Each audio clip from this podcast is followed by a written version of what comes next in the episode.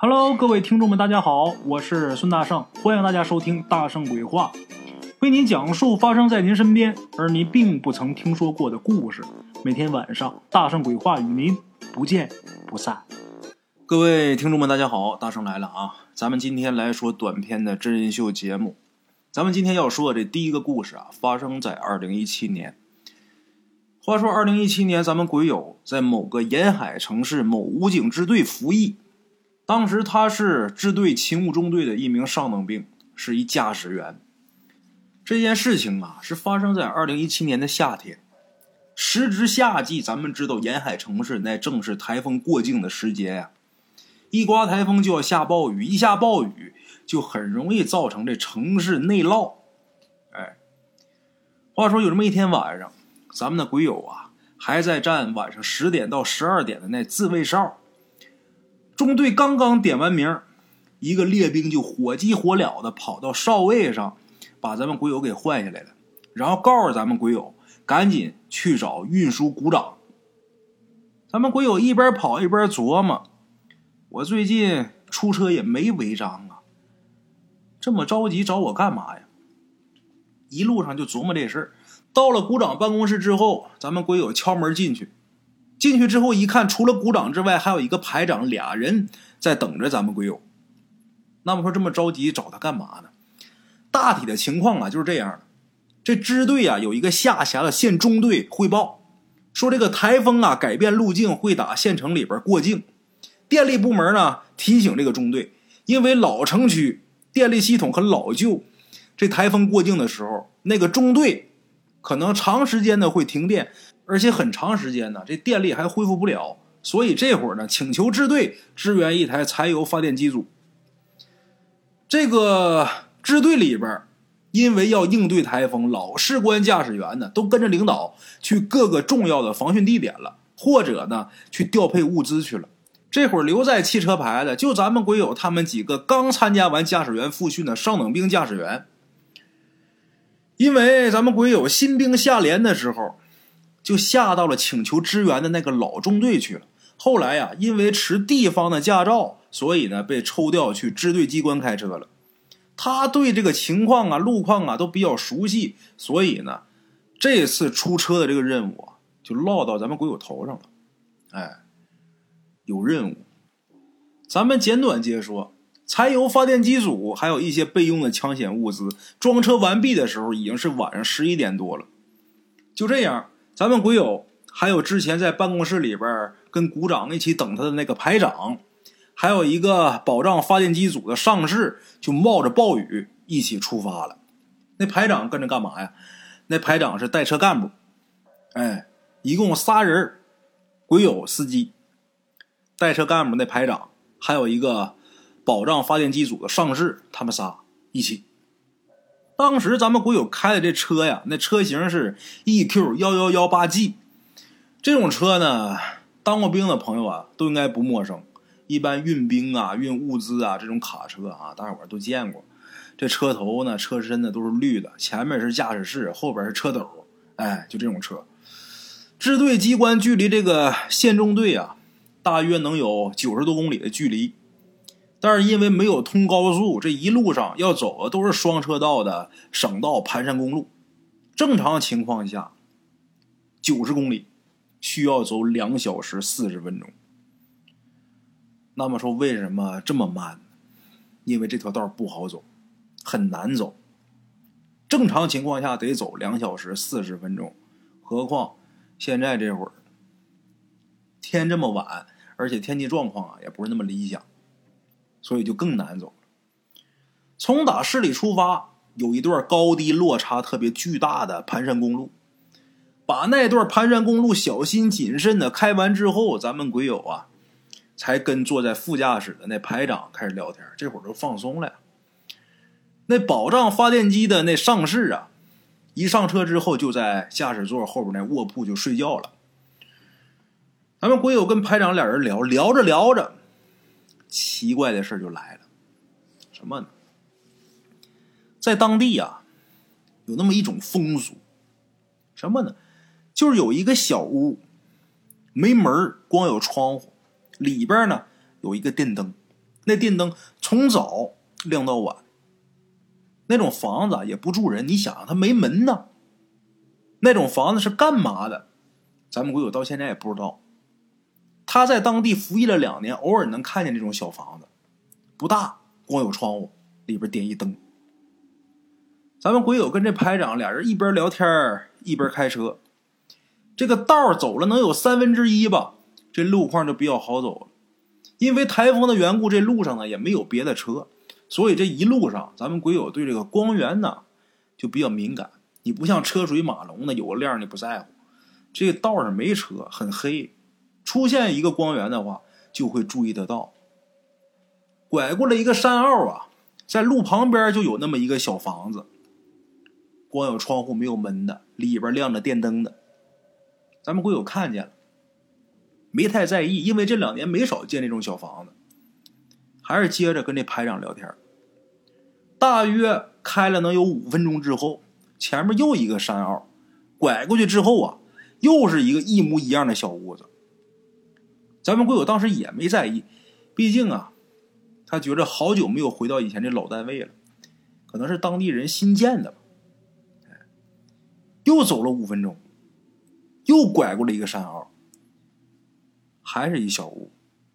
咱们鬼友当时就犯嘀咕了，他还以为自己犯困了呢，就这么的跟排长啊要了一根烟，他也不在乎这行车形象了，反正这荒郊野岭的呀也没有纠察，哎。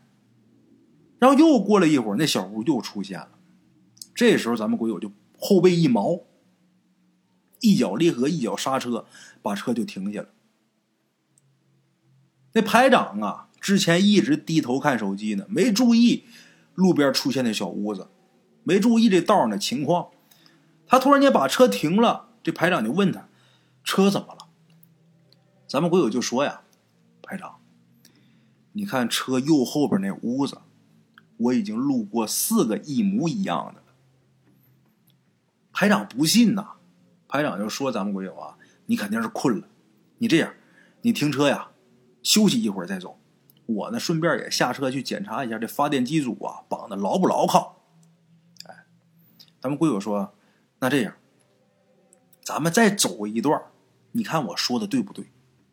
就这样，咱们鬼友也没休息，继续挂档走人。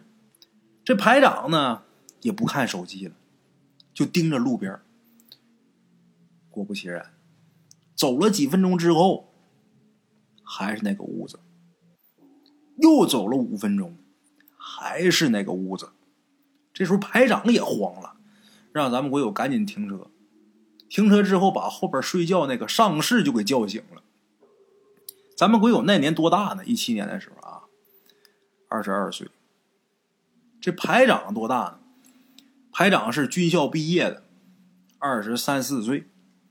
那上士啊，十几年的老兵了，三十多岁，而且是本地人。这上士一路颠急啊，睡得也不瓷实，迷迷糊糊的，被叫醒之后就问咱们国友，还有那排长，就说咋的，折腾啥呀？咱们国友跟排长俩人七嘴八舌的把这事儿啊，就跟这上士说了。这上士想了一下，然后跟咱们鬼友说：“那个，你去检查一下车况。那个排长啊，在车里边跟支队汇报一下行车情况。我去看一下发电机，然后我们等会儿再走。就这样，就说等会儿再走。穿好雨衣下车，咱们鬼友检查检查车胎。”上士呢，到这个后车厢里边检查检查这个发电机。排长呢，在驾驶室里边按照跟股长约定好的每半个小时汇报一次行车情况进行汇报。哎，当然这排长汇报啊，是正常停车休息，可没说总能看见小房子这事。这些人折腾完之后，磨蹭了能有十五六分钟吧。又重新回到驾驶室，每个人呢都点了一根烟。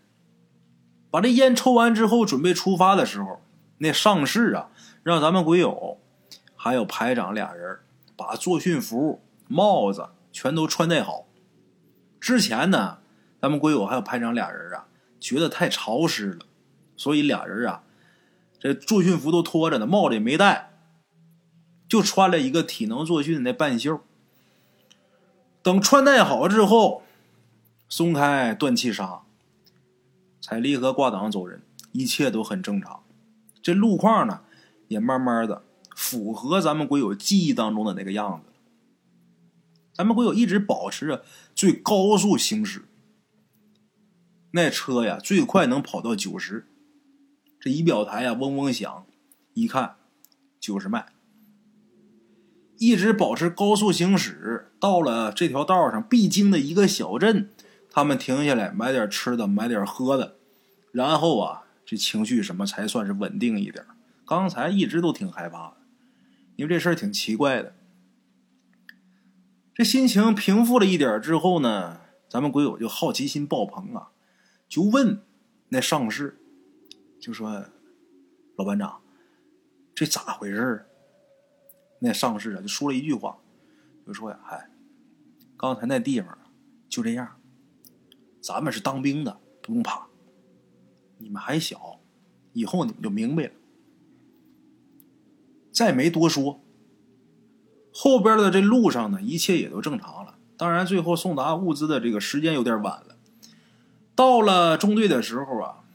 已经快凌晨两点了，他们三个人一到中队，赶紧就睡觉了。咱们鬼友甚至啊都没跟一个新兵班一起出来的同年的兵说话。那天真是觉得浑身哪儿都累，而且还困，就想睡觉。一夜无话，次日天明。第二天中午的时候，那雨呀还在哗哗下。咱们鬼友跟排长驾车原路返回支队，那上士因为要保障发电机组正常使用，所以他就留在了中队。在回程路上，咱们鬼友跟排长俩人还特意留意了路边那小房子。那小房子确实有，而且是新盖的，但是这一路上可就一动。咱们鬼友说呀，他一直到现在呀，也不知道那种小房子。是起什么作用呢？当地人为什么要建这种小房子？他不知道。现在咱们鬼友也退伍了，这事儿呢，也一直是他茶余饭后的一谈资。咱们鬼友从来都是以开玩笑的形式在讲，但是在他心里边始终纳闷，那天晚上为什么会出现那种情况？为什么他会原地打转？因为这路上。就一个小房子，他多次看见，他跟排长俩人加一起啊，一共是看见了六回。这到底是怎么回事哎，像这种情况啊，一般从这个玄学角度来讲啊，这就是鬼蒙眼了，鬼打墙了，原地打转怎么走也都是那一个场景。为什么后来又能出得来呢？因为他们。停了一段时间，而且三个人呐都抽了一根烟。再一个呢，把这军服穿戴好，这个当兵的嘛，身上多少有一股煞气，所以后来啊，打这鬼打墙又走出来了。但是这种事儿呢，还有一个科学的解释说法，怎么说的呢？就是说呀，他在一路上看见的这些小房子，其实都是这个开车的这位鬼友他的幻觉。他在特别困的情况下、特别累的情况下，这个大脑就会产生幻觉。他觉着每过五分钟看见一个，实际他就看见了一一个，而且在出现幻觉的时候，在现实中只占用了他几秒钟的时间，但是大脑给出的信号却是五分钟看见了一个小房子，五分钟看见一个小房子，都是错觉。这种情况也是有的，幻觉、错觉。可是呢，咱们这故事里边有解释不通的。如果说这科学能解释得了的话，我也就不在咱们这个鬼故事这节目里边说这事儿了。哪儿解释不通啊？他那排长也看见了，不是一个人看见。你说一个人脑子出现错觉，还说得通；这俩人同时出现，这就有点怪了。当然啊，从这个科学角度解释。两个人一起看见这种情况，也不是说没有可能，这叫共同幻视，哎，集体幻视。如果说这件事儿可以用这集体幻视来解释的话，那么他们到达中队的时候，那时间为什么会晚？那是因为那段时间啊，确实他们消耗了，并不是出现幻视或者幻觉，自己脑袋里边想象出来的那个五分钟时间，而是真的用了五分钟时间，这个就解释不了了。他们这一路上这车速是多少，到那儿该用多长时间，算的都是非常精准的。这个部队开车不像咱们平时啊，你坐出租车啊，你说打这段路到那儿得多长时间？那司机告诉你啊，半个小时到五十分钟吧。这部队开车不这样，尤其是有任务的，这路程给你算好，你车速开多快，告诉你几点到，你就得几点到。后来他们晚了那么长时间，就证明这路上啊，确实那段时间是耽误了很长时间。这个就没法解释，你用什么幻视啊、共同幻视啊，你就解释不了了啊。好了啊，老铁们，这是大成给大伙说这第一个呀，关于在开车路上碰见这么一奇怪的事儿。接下来啊，大成再给大伙说一个关于在开车路上发生的怪事啊。今天咱们这第二个故事啊，来自咱们一位鬼友，网名叫做“猫说你是狗”，他给提供的。这个时间大概是二零零八年到二零一零年之间，具体是哪一年呢？咱们国友记不太清楚了，因为当时啊，他还上小学呢，留守儿童，跟着爷爷奶奶一起生活。他的爸妈、父母，还有叔叔、婶子，还有表哥、表嫂，那几年呢，一起在天津。承包土地，干嘛呢？种棉花。连续在那儿种棉花种了好几年，一直到出现这件事的那年年底，大伙儿啊才决定不干了。说不干了，就商量着把车呀开回去，开回老家去。什么车呢？就是农用的拖拉机。因为种地需要农具啊。当时咱们鬼友他们父母啊在那儿种了好几年棉花，所以这几年呢自己家买了一套农具。开这拖拉机，把车开回去，顺便把这些农具还有生活用品呢，全都放车上拉回家。大伙收拾一番，踏上归途，自己开自己的车，一共是三辆车，都是农用拖拉机，车头后边挂一个车斗那种的啊。咱们鬼友的老家呀，在河南，这天津到河南七百公里，所以啊，得走好几天。在回程路上，就发生了一些怪事最初啊，在第三辆车上，咱们鬼友表哥家养了一条小狗，那狗啊，对着车后边就疯狂的叫，疯叫狂叫。那狗啊，他在那车呢，就是第三辆车后边，其实什么都没有，他就对着空气叫，一直叫。不管咱们鬼友他表嫂怎么安抚这小狗，但是都没用。甚至说这小狗打车上直接跳下去了，车还开着呢，这狗拴着绳就跳下去了。那车往前开，就落着狗在这个柏油马路上蹭。这车往前开，落这狗在地上蹭，这狗还一直叫。后来赶紧停车，把这狗给拽上来。中途休息的时候啊，咱们鬼友他表嫂啊就把这事儿呢跟大伙说了。咱们鬼友他爸妈，还有鬼友他叔他们呢，也弄不明白这狗为什么这样。在咱们鬼友老家那地方啊，有座庙，所以呢，当地人呢或多或少啊，对这些怪力乱神啊还是相信的。最后呢，大伙一致决定，这狗今天这么反常，为了安全起见，咱把这车呀全都开慢一点。大圣，我说句题外话，这就叫聪明，别犟，哎，人家就是不犟，还得往回走，车开的很慢。在路上的第二天，这狗就不放在最后一辆车上，把这狗就放到了第二辆车上，中间的那辆车上。可是这狗上了这车之后还是在叫，大伙也没什么法儿啊，怎么摸呀，怎么哄，这狗不行，就是叫。就在这时候，更奇怪的事发生了。就这狗所在的这辆车呀，是咱们鬼友他叔开着的。这车突然间就侧翻到路边一沟里了。但是当时啊，这车速啊不快。本身这车就是农用车，你说你想开个一百二也费劲啊。再加上大伙一致昨天决定把车速降下来，别出事儿，所以车速不快，很慢。就这么就翻到路边的一个沟里边，那沟啊还不浅，这车就侧翻进去了。咱们鬼友从小在农村长大的，在他的认知里呀，这种情况车翻沟里边了，就肯定得再找一辆车把这车给拽上来，给拉上来呀。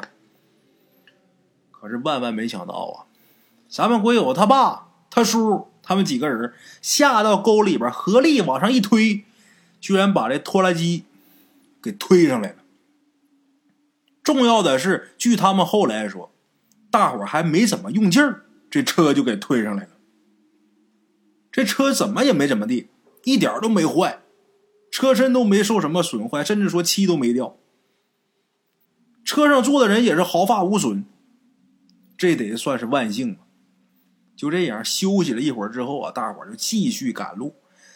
这车一上道，这狗还是在叫。怪异的是啊，接下来这段路程，三辆车都又翻了一回。这情况跟第一回差不多，人都没受伤，而且每回都是大伙不费什么力气就把这车呀就给周上来了。整个路上加第一次翻车，一共翻了四回车。就这么的磕磕绊绊的，可算是到了家了。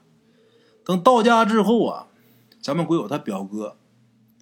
就跟咱们鬼友的大姨呀，把回来路上经历的这些事儿啊，就给说了，给学了一遍。然后咱们鬼友他大姨呀，这人呐特别迷信，听这事儿之后啊，坐不住了。当天晚上就去找了他们当地那儿公认的一神婆，这个神婆姓王，王奶奶。这王奶奶呀，他们当地人都说她呀半人半神。王奶奶家里边挂满了锦旗呀。这锦旗打哪儿来的呢？都是他用自己的方法给人看病消灾之后啊，人家给他送的。基本上写的都是神通广大之类的。咱们鬼友他大姨找到这王奶奶，就跟这王奶奶把这事儿给说了。王奶奶听了之后啊，也不言语。过了能有个五六分钟吧，这王奶奶呀，让咱们鬼友他表哥，还有咱们鬼友他爸妈也一起都过他那儿去。就这样。等人都到齐了之后，这王奶奶就问咱们鬼友他表哥，说：“你们在天津的时候，你们家地头上是不是有一棵你不认识的小树啊？”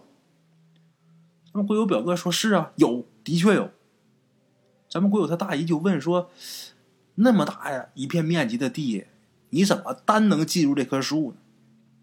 咱们鬼友他表哥就说：“呀，那种棉花的时候，我拿那小树当标杆呢。”农村种地啊，为了把这个作物种的直溜一点往往都会在这地头插一标杆儿正好呢，鬼友他表哥他们家那片地啊，地头上正好有一棵小树，就拿这小树当标杆了，当参照物。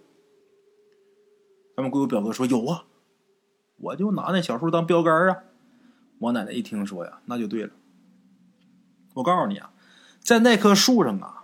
住着一大仙儿，人家那大仙儿陪你们生活几年了，保佑你们顺风顺水的。你说眼看着你们要走，也没跟人家说一声，人家挑理了，生气了，跟你们回来了。路上啊，你们家那狗看着他了，就一直叫唤，他嫌烦，就把这车呀给整翻了。这一路上啊，大仙儿也是有气，把你们这车呀都给整翻了。现在这大仙儿啊，就在你们家呢。这王奶奶一说完，咱们鬼友他大姨呀，显得就更着急了，就说：“那得怎么办呢？”王奶奶说：“呀，你这样，回家之后晚上几点几点，在你家什么什么地方烧一刀纸，哎，然后说一些话，就这样就能把大仙儿给送走。”大仙儿啊，这回生气了。路上把你这车呀给掀翻几回，但是呢也没伤你们，这已经很不错了。这回你再把他给送走呢，他可能啊更不高兴。接下来几年呢，你们得注点意了，得有点小灾。咱们鬼友他大姨就说：“有什么灾，您能不能告诉我们一声啊？告诉我们，我们躲一躲，不就能消灾了吗？这王奶奶说呀，不是什么大灾、小灾，都是大仙安排，你们得受的。我不能说，我要是说了呀，这些东西得报应到我身上来。哎，回去吧。就这样，鬼友他大姨，还有他爸他妈、他表哥表嫂他们。就按照王奶奶的吩咐啊，回去之后把该做的事都做了，可也没什么怪异的事发生。但是三年之后，鬼友他爸这手因为意外，右手食指受了伤了，这皮肉啊全掉了，骨头啊也折了。好在呢，手术做的及时，不影响正常生活。但是右手食指没办法回弯儿。哎四年以后，咱们鬼友他表哥因为意外，这胳膊呀受了伤了，缝了好多针，好像还伤着骨头了。不过这会儿现在也没什么大碍了。其实这个事儿哈，王奶奶说这大仙儿这一道上把他们家这些车都给掀翻这事儿啊，咱们鬼友没觉得神奇，因为鬼友他大姨呀去跟王奶奶把这情况给说了，他肯定是知道的，但是唯独。身在河南的一个老太太，她是怎么知道在天津那块地跟前的那棵树的呢？是蒙的吗？大声，我觉得呀，没那么简单。好了啊，各位老铁，咱们今儿这故事就到这儿。明天同一时间呢，大圣鬼话，不见不散啊！路边。的茶楼，人影错落。用声音细说神鬼妖狐，用音频启迪人生。欢迎收听《大圣鬼话》。Hello，大家好，我是主播孙宇。吃完了饭，然后就回到自己的课室上啊。喜马拉雅、百度搜索“大圣鬼话”，跟孙宇、孙大圣一起探索另一个世界。那天山女子独守空城，感谢鬼友们，感谢鬼友们，感谢鬼友们一路陪伴。大圣鬼话，见字如面。欲知后事如何，且听我下回分说。